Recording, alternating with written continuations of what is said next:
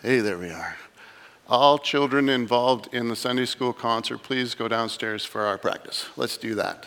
I want to make sure I got all those words right. Instructions are important. Good morning. I am Chad, and um, just some guy talking about Jesus. Dave Penner shook my hand this morning, and he gave me some directions. He says, Give it to us, he says. Now, if you know Dave Penner, give it to us doesn't mean give it to us. It means double barrels, give it to us. And so uh, I don't know if that's going to happen today, Dave, but uh, we'll see. Let's pray before we start. Dear God, I'm so thankful for today. I thank you that you have placed us in this time and in this place. I thank you that you have um, given us a reason to be here, Lord. That's so amazing. That without that reason, Lord, without all of those things that you have done, I have nothing to say. And we have nothing to sing about. And so I thank you for that. In your name I pray. Amen. This week, yesterday, hmm, when was it? Friday night, something like that. I said to my wife Mona, I said, um, I'm just having trouble putting all these parts together. You know, I've listened to so many things and I've, I've read so many articles and all this stuff, and there's all of these things, and they're just floating around. I'm just not sure how to put it together. And she drolly looked and said, Imagine if you're the one who had to write the Bible. that was tough. What you got, that's not so bad. So, here we go in July, Darren and I were visiting, and he says, Chad, I want to go through Colossians. I wonder if you could just read some of Colossians so that we can just I can we can bounce ideas off of each other and just read Colossians over and over and we'll see what happens. And I said, okay. So I went away on holidays. Mona and I went to Idaho. If you ever want to know about Idaho, it's awesome. You should go to Idaho. Anyways, so we headed off to Idaho and I listened to Colossians and I read Colossians. Now, the first couple chapters, they're thick and they're heavy. And so for a little while, I didn't get past those because I was just like, oh, I got to read this. And then finally I said, I got to read the whole thing. I didn't know what I was going to be preaching on at that time, or even if I would. And so he says, uh, so I was reading it, and it's like, I got to read the whole thing. I got to read the whole thing. And there was one particular passage where it was like, man, I, I hope I don't have to preach on that one. And um, yeah. But I noticed a few things as I was reading. And one of the words, like sometimes words just jump out at me. And I'm sure it's just not my excellent reading skills. I'm sure the Holy Spirit is just saying, notice this, Chad, notice this. And so one of the words that I noticed was the word mystery. I'm going to put this pen down because Mona will be mad at me if I click it all the time. Um, one of the words is mystery. And it's like, what is a mystery? What's so mysterious about all of these things? Four times in Colossians, he uses the word mystery. 14 times in Paul's letters, he uses the word mystery. But why? Why does he use the word mystery? What is a mystery? So, this summer, at the end of summer, we came home from our holidays in wonderful Idaho. And uh, we went downstairs, and lo and behold, the basement was full of water 700 gallons. So we, it got pumped out, and we've been in the process of going through all of that stuff. And um, we've now got the, the walls are painted. We Someone else is doing it, thankfully. I'm getting a little old for that. So, someone else is painting the walls. They put new floors in. We're just waiting for some trim. And Mona, being who she is, likes the little finer details, and she's been all excited about putting on all the electrical covers. Now, that might seem sound kind of strange, unless you're that type of person who just likes to put the beautiful finishing touches on all the choices they have made. And so she organizes all of her little screws, and those screws are very specific they're the right color and they're the right shape and there's a specific amount. And so she counts them all up. She's on the cupboard and she counts them all up. She's got an even number of screws, which is good because that's what you need. And so she heads downstairs and she's got all of her things and she's so excited and she goes downstairs and she starts putting these on. Um, when she gets to almost done, she starts looking in her hand and she's seeing an odd number of screws. And this just messes her right up. I mean, my wife is one of those people who goes to school and loves to work on Excel and organize things and put things all together. And when all of a sudden what she had organized is not organized anymore, that bothers her. So she's got five screws left. Where's that other one? And so she goes looking for it, can't find it. She comes upstairs. She says, Chad, I don't know where it went. It doesn't make sense. Now, she didn't say it was a mystery, but it was a mystery at that time. And that's what I would say a mystery is. A mystery is something that doesn't make sense. I don't get it. So, mystery. This is what I do when I have no definite plan and I'm reading the Bible. I take a dive, okay? When I see the word mystery, it's like, let's go deep into mystery. Let's just see where that rabbit hole leads. And so, let's read in Colossians 1, verse 25 to 27. My passage is a little bit later on, but we're going to focus on this for a little bit. Colossians 1, 25 to 27. If you have your Bibles or your app, please look on there and follow along. I am uh, reading, I use the Christian Standard Bible for various reasons, but that's what I'll be reading from today. Colossians 1 25 to 27. It says, I have become its. So let's just back up and I'm going to put the word in there. I have become the church's servant. This is Paul talking. According to God's commission that was given to me for you, to make the word of God fully known, the mystery hidden for ages and generations, but now revealed to his saints. God wanted to make known among the Gentiles the glorious wealth of this mystery, which is Christ in you, the hope of glory. Mystery, not so much of a mystery anymore. Christ in you. Except too often here in our Christian circles, we say, Christ in you. Excellent. Good stuff. Thanks, Pastor. Thanks, Preacher Chad. Good sermon. See you later. Okay? What does that mean, though? Okay? What does it mean, Christ in you? And how does that Christ in you become the hope of glory? What's the significance of Christ in that statement? And what is the significance of Christ in me? in that statement.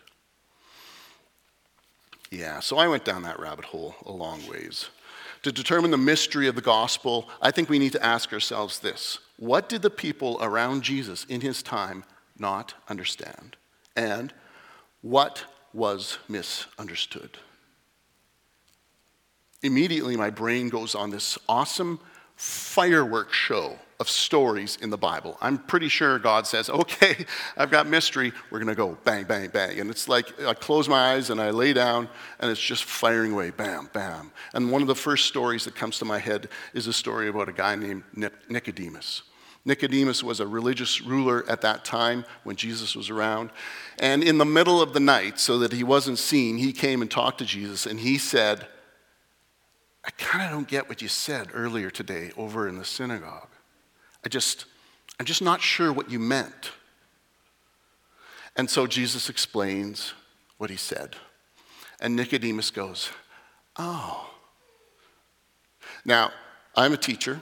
I'm a shop teacher. And so I have students come to me and they'll say, Mr. Martins, what do you want me to do now? And I'll say, All right, this is what I want you to do. I want you to go uh, lift the vehicle on the two post hoist, and then I want you to pull the passenger side tire off, and then come get me, and I'll tell you what to do. I said, Do you remember how to use the two post lift? And I, can, I get some response like this.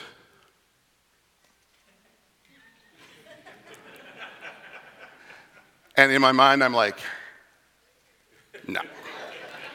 You don't remember. Okay, so I'm going to have to back up here. And so I've gotten pretty good at reading that because if they do it wrong, it's dangerous, okay? We're lifting thousands of pounds over our head. So I've gotten, had to get really good at reading that. Uh, yeah, no. And I think that's what Jesus saw in Nicodemus's face. Because Jesus had says, You must be born again. And Nicodemus was like, do I have to go back into my mother's womb? Like, what's going on here, Jesus? I don't get it. Jesus explains it again. Nicodemus says, Oh, didn't get it. And then another story comes to my mind Jesus on the Sermon on the Mount. He'd gathered his people around him and he was talking about the sermon. He was had a sermon on the mount and he was talking about things of what his kingdom would be. And he said some things that they just it just didn't make sense. And in many ways in our world it still doesn't make sense. He said things like You've heard it said that if you murder someone, that's a bad thing. Don't murder someone. But I tell you, if you hate someone in your heart, it's the same. Oh, no, that doesn't make sense. I mean, if I hate someone, it's probably because they did something to me, right? And I'm very justified in order to have that feeling of hate. I didn't murder anybody, I got that down. Okay, I'm good. No, Jesus says this is next level. You need to know. And then his disciples came by. Another story came to mind. His disciples came by and they said, Hey, Jesus, when you uh, finally, you know, fight these Romans, which was a misunderstanding of what was going to happen anyway, so they were just so confused. And if you, if you could just take us to the other side of beating all these Romans and, and standing on your throne, who among us is going to be near you, beside you? Who among us disciples is going to be working right beside you? And Jesus said, You don't get it. He said, The first shall be last, and the last shall be first. So the Gospels are just full of confusion. Jesus saying things, people saying, Oh, but not really getting it. In fact, on his last days on earth, he said, I want to show you something. And he got Peter. And Peter, I, am so thankful for Peter because he was so blah. And so I could hear, I can just see everything in his mind. And he says, Peter, I want to wash your feet. And Peter says, No, I, I'm supposed to be washing your feet. Jesus says, if I, if I don't wash your feet, then you're not mine. And Peter says, Then wash all of me. And Jesus was like, Kind of not the point here, Peter. The point is that you need to pay attention to me because I'm showing you how to do this later. I'm going to wash your feet. Later, he said to Peter, He said, Do you love me? Peter says, Yes, you know I love you. Then love my people. Oh, yeah, okay, yeah, I'll do that. Absolutely. He had no idea what that meant. And then we have the idea of forgiveness. Jesus Christ, the Son of God, comes down to earth and dies on the cross. That doesn't make sense. He looks at Chad and he says, I need nothing from Chad. I don't need anything from him. God doesn't need anything from us at all. God, Holy Spirit, Jesus, they all had perfect unity and perfect harmony. They did not need world, but they chose to do that to share their wonderfulness with us. He chose to forgive, and we choose to reject. He forgives. All of that happens over and over. Confusion. One more example. The disciples, they're waiting for Jesus to bring the nation of Israel together and to conquer all of these evil people around them. But Jesus says, I'm going away. What? Where are you going? Uh, I'm going to sleep. No. Okay, they didn't get that. Uh, I'm going to die. I'm going to be killed. No, that, that can't happen. The disciples say, No, that, that's impossible. Jesus says, If I don't go away, if I don't die, you will die. And that's not good because you will die forever. If I don't die, you don't have life. And then the culmination of it all is when Jesus dies on the cross and says, All of your sins are forgiven. And then Jesus goes away. They didn't want him to go away. Jesus, I, I, we don't want you to go away. He says, I have to go away because something better than me is coming, and it will be in you. And that day came. It's one of my favorite passages of the Bible, Acts 2.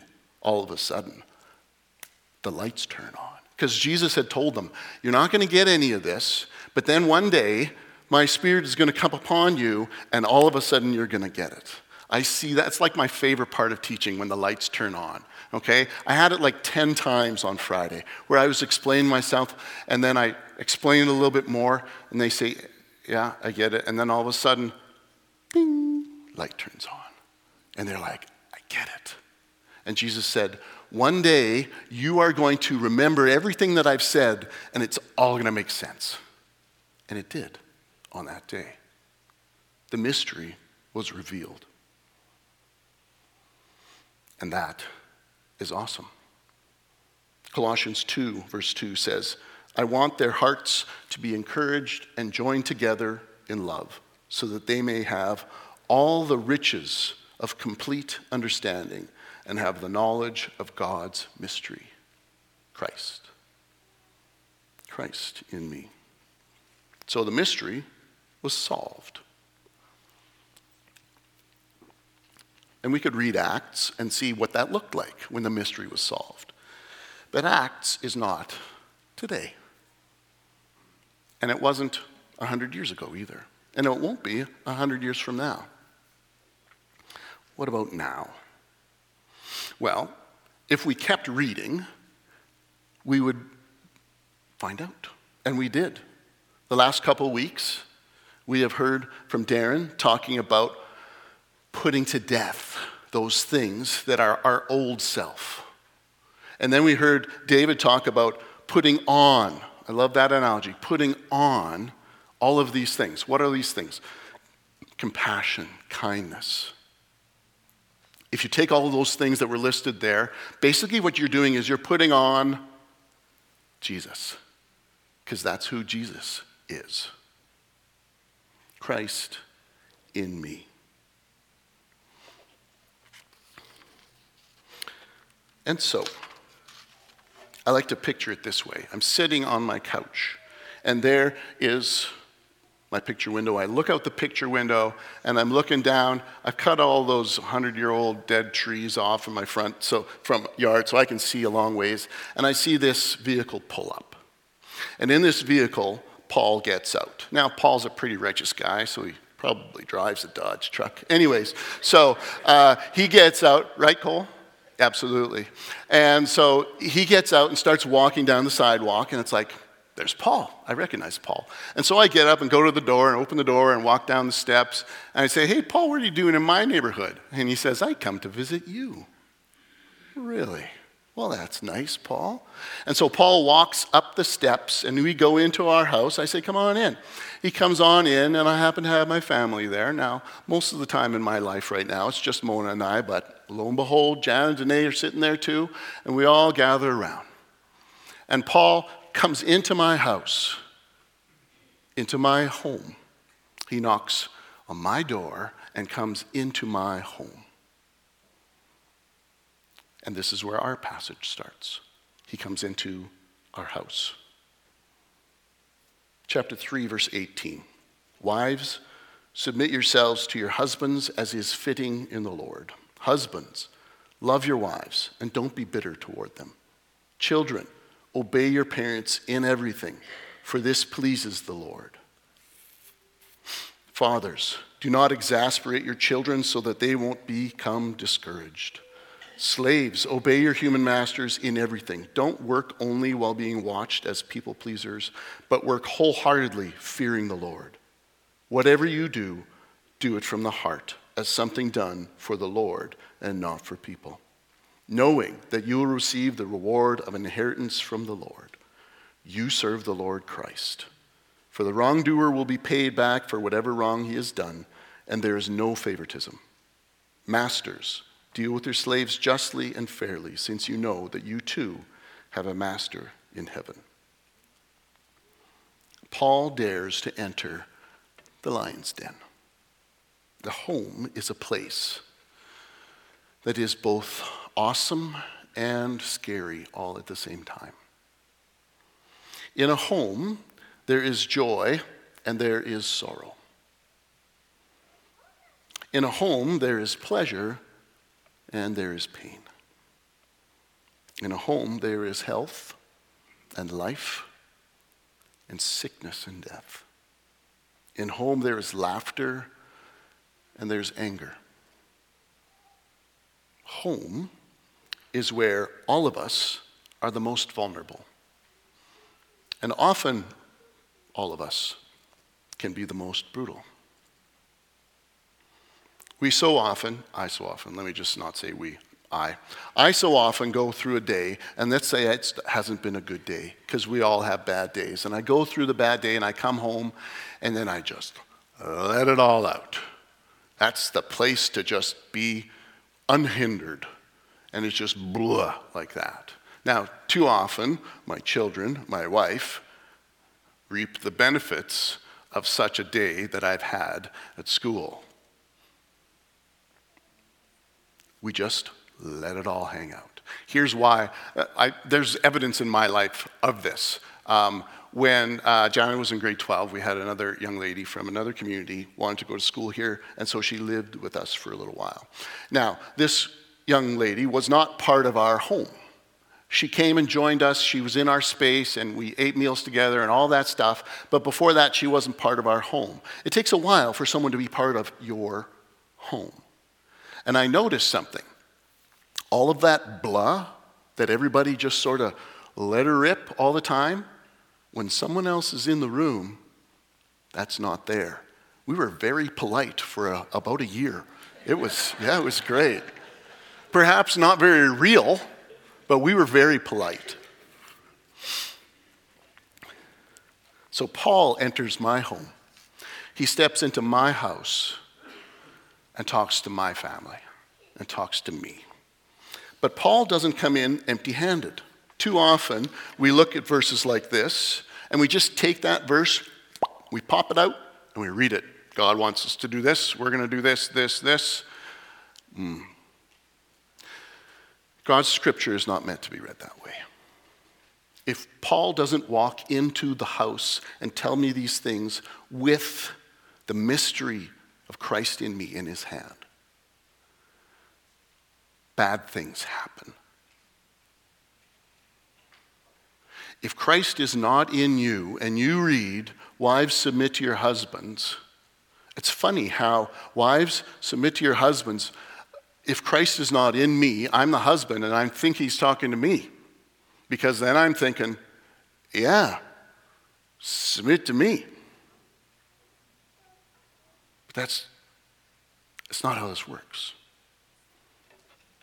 Paul brings in the mystery of the gospel, and that mystery is Christ in me. And so if we enter this passage without Christ in me, without the mystery, we're going to miss it. Let me tell you what I see in this passage. I see relationships. I see a slave and master relationship. I see parents and children. I see fathers and children. I don't see mothers and children. Oh, I find that interesting. Anyways, I don't know. Maybe they don't need no instructions. I see um, husband and wife. Now, I wrestled with this a lot. How do I put this all together? Um, and I decided that I'm going to have to take one part of it. And so, uh, which part am I going to pick? Is it the slaves and the masters? Well, you know what? That would be just kind of low hanging fruit for me. That would just be too easy, a lot of fun, okay? Because I'm a shop teacher. Work ethic is huge with me. And if this isn't talking about work ethic, there's a lot of things in here that I could just fire away, but I'm not to do that one. Parents and children, even though we got lots of kids here and probably lots of parents are like, I need some help. I'm Not to work on that one. Probably the principles that I'm going to draw from and help you with are going to help you there. But I'm going to focus on the one,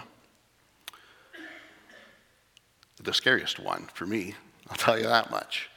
When Darren texted me, I want you to do this passage. And I said, okay, that works into my timeline, good. And I looked at the passage and I was like, I see. Kind of want me to take one for the team today, don't you? And so I'm going to take one for the team today. We'll see how it works.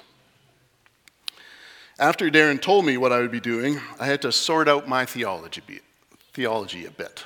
See, my wife and I have been married for 30 years this summer, and that's fantastic. And so here we are. We've gone through life. We've gone through some quite difficult things, actually. We've gone through things where uh, they happened to us. We spent lots of times as parents in the hospital. They've happened to us. They've also happened because of us, because we've done things to hurt the other person. So we've been through a lot of stuff. But still, I had to sort out how do I read this passage? Because there's the word submit in there. We don't really like that very much in our world. Our world doesn't want to submit to like anybody ever, especially if we disagree with them. Then we just have every right to not submit because they're wrong. If they're wrong, then I don't have to submit to them. Submit is a bad word. So I read a lot of articles and I listened to a lot of podcasts and I had conversations. We went over to Scott and Mabel's and I said, Hey, what do you think about this? I said, Mabel, you're, you come from a very traditional Indian family where there was definite male and female roles. What did that look like in your world? And, and now, Scott, how, how do you guys work that out?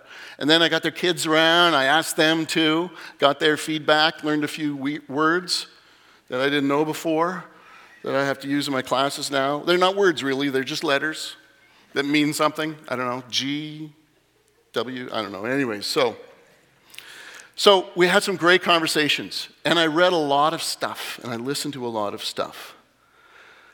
But most of what I heard in these articles were just Christianese words used to prove a point that hardly had any applicableness to my life. And at some point, I looked at them. They didn't satisfy me because there was a part of their theological logic. I don't know if this is a new word. I'm going to say theologic. Is that a word, Scott? Theologic? I just made it up. Okay, there was part of their logic theologically, there was always something that was just missing, where I would say, yeah, but this. And then over on this side, yeah, but this. What about all these things? And then I read, I should say, I was listening to um, a message by Timothy Keller on marriage. Now, he wasn't talking about Colossians, he was talking about Ephesians. And David told us last week that he said Ephesians, Colossians, they're pretty close to the same.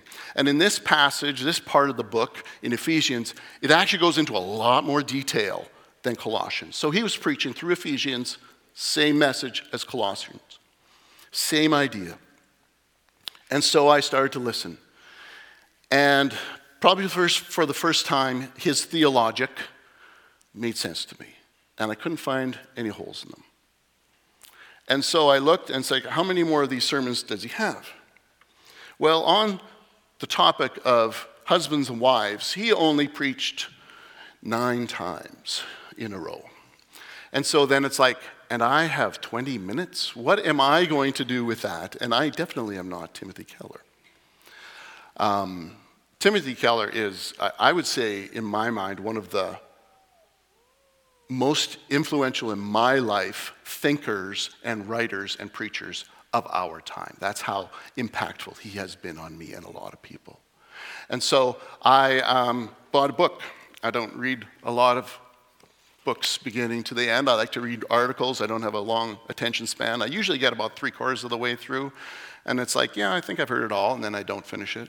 But I bought a book, and I would encourage you that I'm not going to give you all the details. I'm not going to be able to give that all to you, but I can give you some. And I would encourage you to read a book. Or I would encourage you to go online. Gospel in Life is the website. He's passed away this past spring, but he has some just fantastic messages that break down what I'm going to try and say to you today. Ephesians 5, the Bible tells us in various places that we are to submit to one another. And it also tells us in many places that we're supposed to love one another. And so, why does Jesus in this, or why does Paul in this point say, Why does Paul say, wives submit and husbands love? We're all supposed to do that already. Why is that? Paul in Ephesians goes back to the beginning and he takes the context all the way back. And he says, When God kicked Adam and Eve out of the garden, a curse was placed on Eve and her descendants that she would want to rule over her husband. Oh my goodness, it's 1153. All right, so um, Paul knew in that moment that because of the curse that was placed upon Eve, that she would struggle and want control and struggle submitting to her husband. And a curse was placed upon Adam too and his descendants that they would struggle away in the dirt just trying to scrape by to feed his family. And so he knew that husbands would often struggle with placing things above relationships. And they would forget that they need to love their wives. Now, if we read these verses through worldly wisdom, we'll take offense. You know why? Because I'm at the center of my universe in the world. It's all about me. Worldly wisdom says to submit to anything is slavery, to be a slave to that. But Christ in me wisdom says to submit is freedom. What does it look like to submit?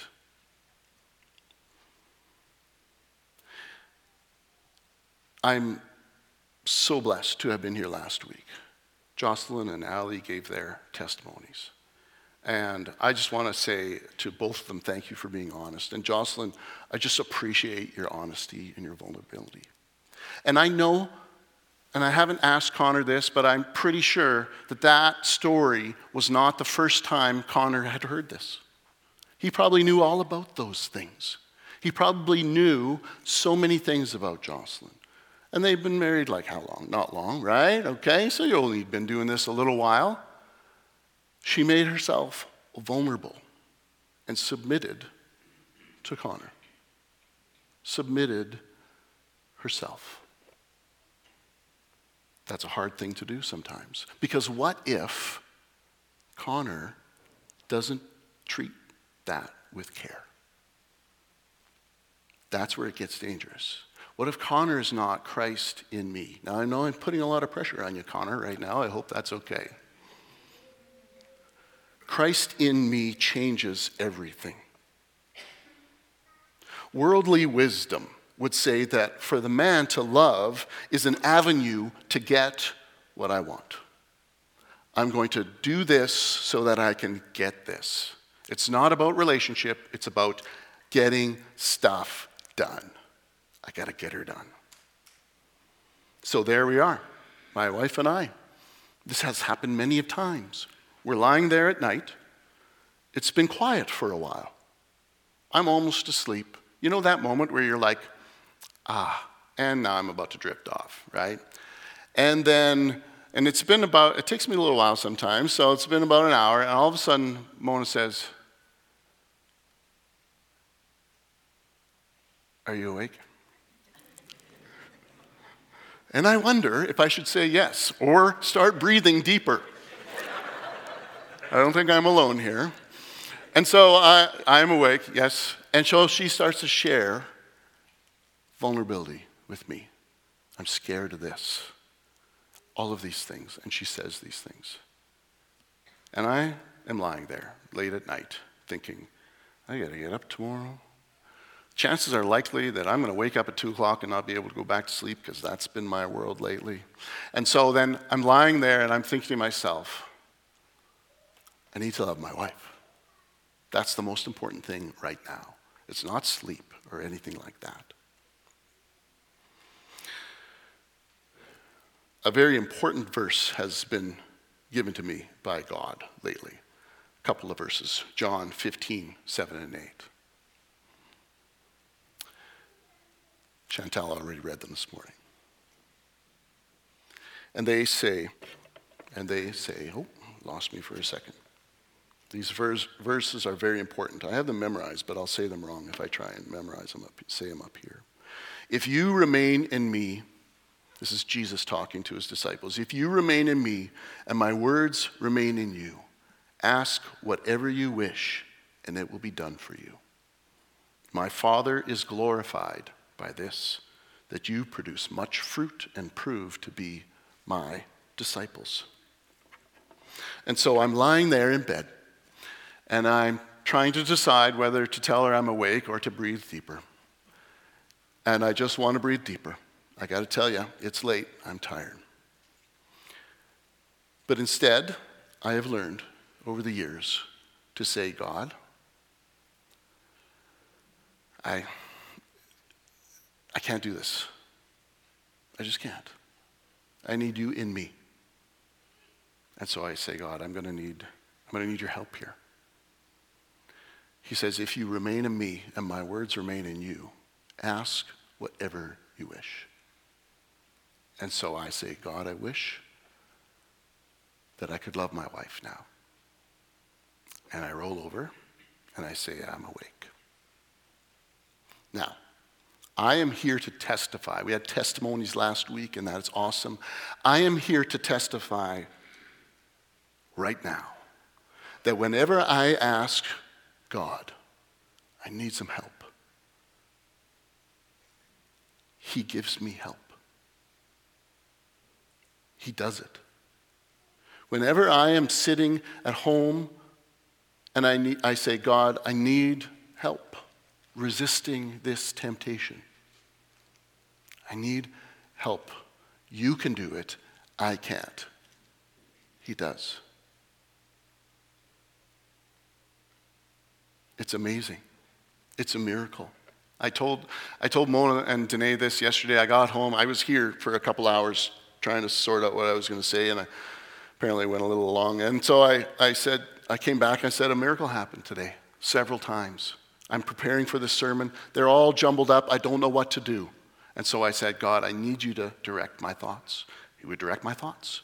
And then a little while later, I'd be all jumbled up again. I said, I need you. My wish is that I could do this well. He give me something else to say. I write it down. I, like why he wouldn't say, just give it all to me then. He needs me to trust him. The true look of a disciple is not that you are more independent, it's that you're more dependent on God. And so you may be sitting here and you're not married. Maybe your husband or wife is gone, they passed away. Maybe you've been through a divorce. Maybe you're not married and hope to be someday. I don't know. But you can take this to the bank every single time. If you abide in me and my words abide in you, ask whatever you wish, and it'll be given. I have to tell you, that so many times in my life, and I've watched it in my kids' life, and I've watched it in other people's lives, they say to themselves, Well, I haven't been abiding very well lately. I haven't read my Bible. I haven't been praying a whole lot. This is your double barrel, Dave, right here, right now, okay? This is it. God wants you to ask Him. It doesn't matter what you've been doing. In fact, he wants you to ask all the time. He wants you to be dependent on Him because He is the source. Christ in me. Yeah, that's what I've got. I'm going to pray. Worship team, come up. Dear God, I'm so thankful for today. I thank you for the people who are here today, that you have given us this time and place again. And I pray that hearts would be soft to your words as we sing this last song. In your name I pray. Amen.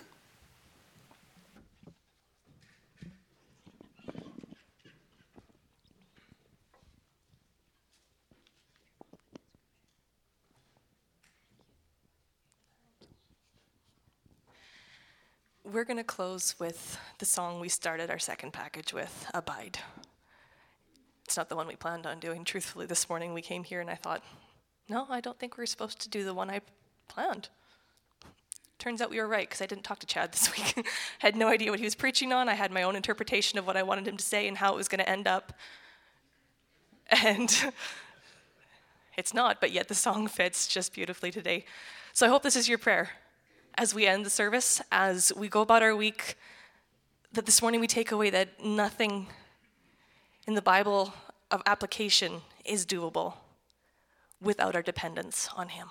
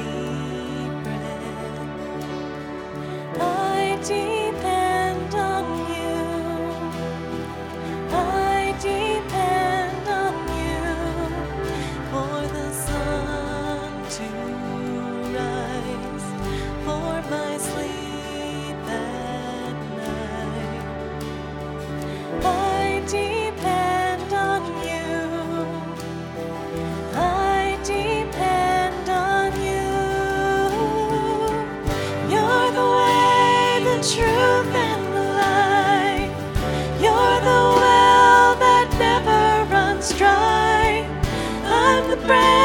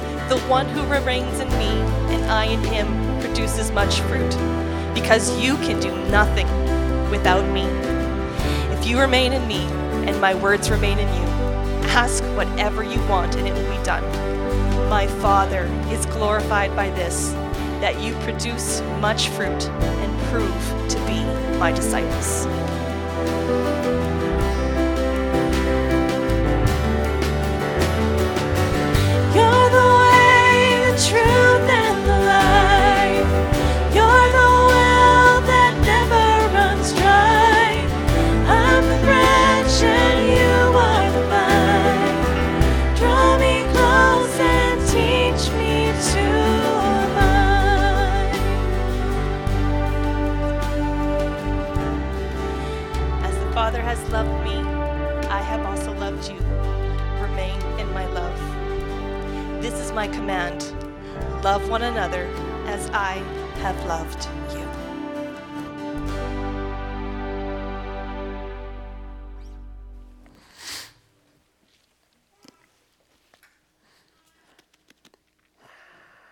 It's done. This week, as Frida went home, the transformation was complete. Do you understand that every day between now and when we meet Jesus, the transformation is taking place inside of us? And we try, we try so hard. We read and we pray and we try, but God makes the seed grow. He does the transformation. He does it. And she's transformed now. She's the way she's supposed to be. She's in His presence.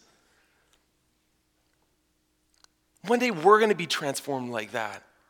And each day the Holy Spirit is going to do a little bit of that inside of us. And that's going to look really different than the rest of this world who's not transformed. It's going to look different at home and at work, with your kids, with your spouse, all these different ways. Transformation is going to display itself. And then one day it's done and you realize you hardly did any of it. Because what is the mystery? Jesus does it inside of you.